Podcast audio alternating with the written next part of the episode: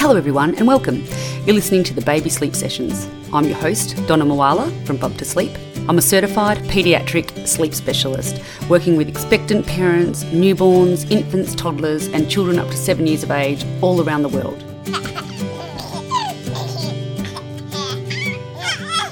Hi, beautiful families, and welcome or welcome back to my second podcast at Baby Sleep Sessions. Um, I'm very sorry that it's been such a long time between my first and my second. Absolutely no excuse. It's just being a parent of teenagers has um, taken a lot of my emotional toll on me, which is all good. It's just life, um, and they're gorgeous. But um, I just didn't get to get going with my podcast. So trying to get one out every week, um, talking all things parenting with sleep and everything else around it.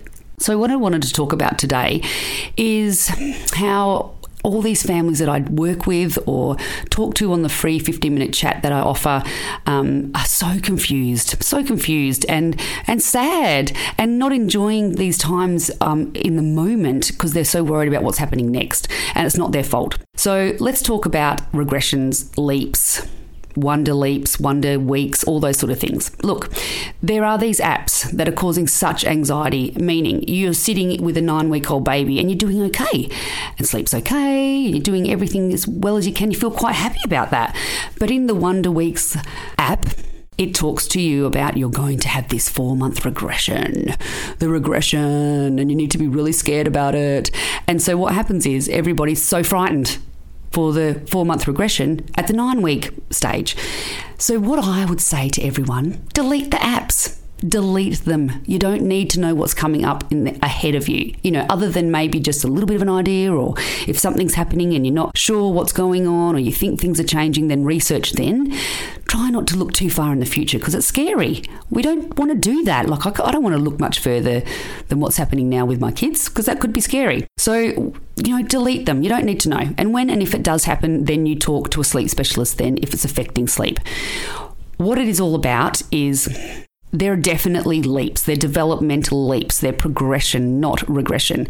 What happens with sleep is if babies haven't mastered their independent sleep, and again, that's not putting them in a room, crying it out, and letting them learn, it is like gently, beautifully guiding them, supporting them, parenting them that they can learn biologically to be able to just nod off peacefully. So if they haven't quite mastered that, what happens with the four month regression is they have a massive developmental leap and it impacts the sleep because they don't know how to self settle. So, it, say for example, someone's worked with me with a three month old bubs and they get to four month regression, they're not going to see it really affect the sleep. They're going to see a grumpy baby that they might be out of sorts, but sleep should still be consistent. And there's lots of talk about that, but it's true. If you can help bubs learn how to sleep beautifully, happily, with lots of guidance, then you you will miss developmental regressions with sleep um, it will just be developmental leaps in the day. So I hope that makes sense. So it's like everything else. If you're watching an Instagram person or watching something that's not making you happy, stop watching it just delete it. And I have gone through so many rabbit or down so many rabbit holes with even my business, um, and then it makes me feel so sad and oh my gosh, am I doing the right thing? And you know, and then I go stop it. So stop stop watching the things that make me feel like crap, and uh, amazing that feeling goes. So delete anything that makes you feel sad. We all know this. Stop using the apps that make you feel like you're concerned about what's happening in the future, and live in the now. And if things pop up, you deal with them when they pop up.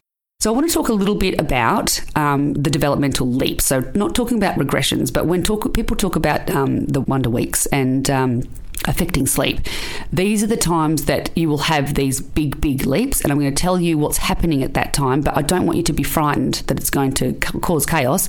It's just the developmental progress. So, the first one that happens is around the five week mark. So, the newborn's waking up, noticing the world around them, and this is when, you know, the, the dreaded witching hour can, can rear its head. And um, witching hours can come at any time, and that could be, you know, six o'clock at night, could be 11 o'clock at night, and it could be that baby just screams for an hour or two hours for no reason.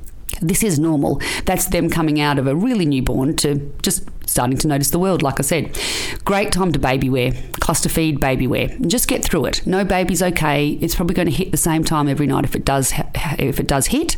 Don't worry about it. Baby wear, cluster feed, whatever. Then once that hour or so is um, gone past, you put them to bed. So that's the first one, five weeks. Five weeks also sleep related. You would like them to be starting to sleep in a dark environment, not in the lounge room anymore. Uh, they can definitely practice in the prams and stuff like that, but you want to be um, in their dark room environment for sleep.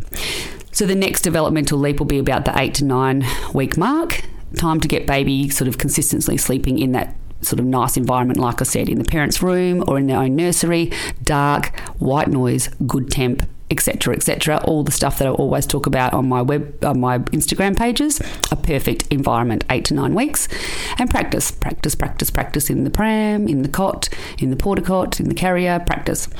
The next one will be about twelve weeks. Bub is becoming more active, can start getting arms out of the swaddle could even start rolling, which is a great time to get arms out for safety. So, as soon as your bub starts rolling or looking like rolling, you've got to get those arms out. And now the four month regression. It's about 15 weeks to 19 weeks. It's not going to be a regression. It's just going to be a developmental leap.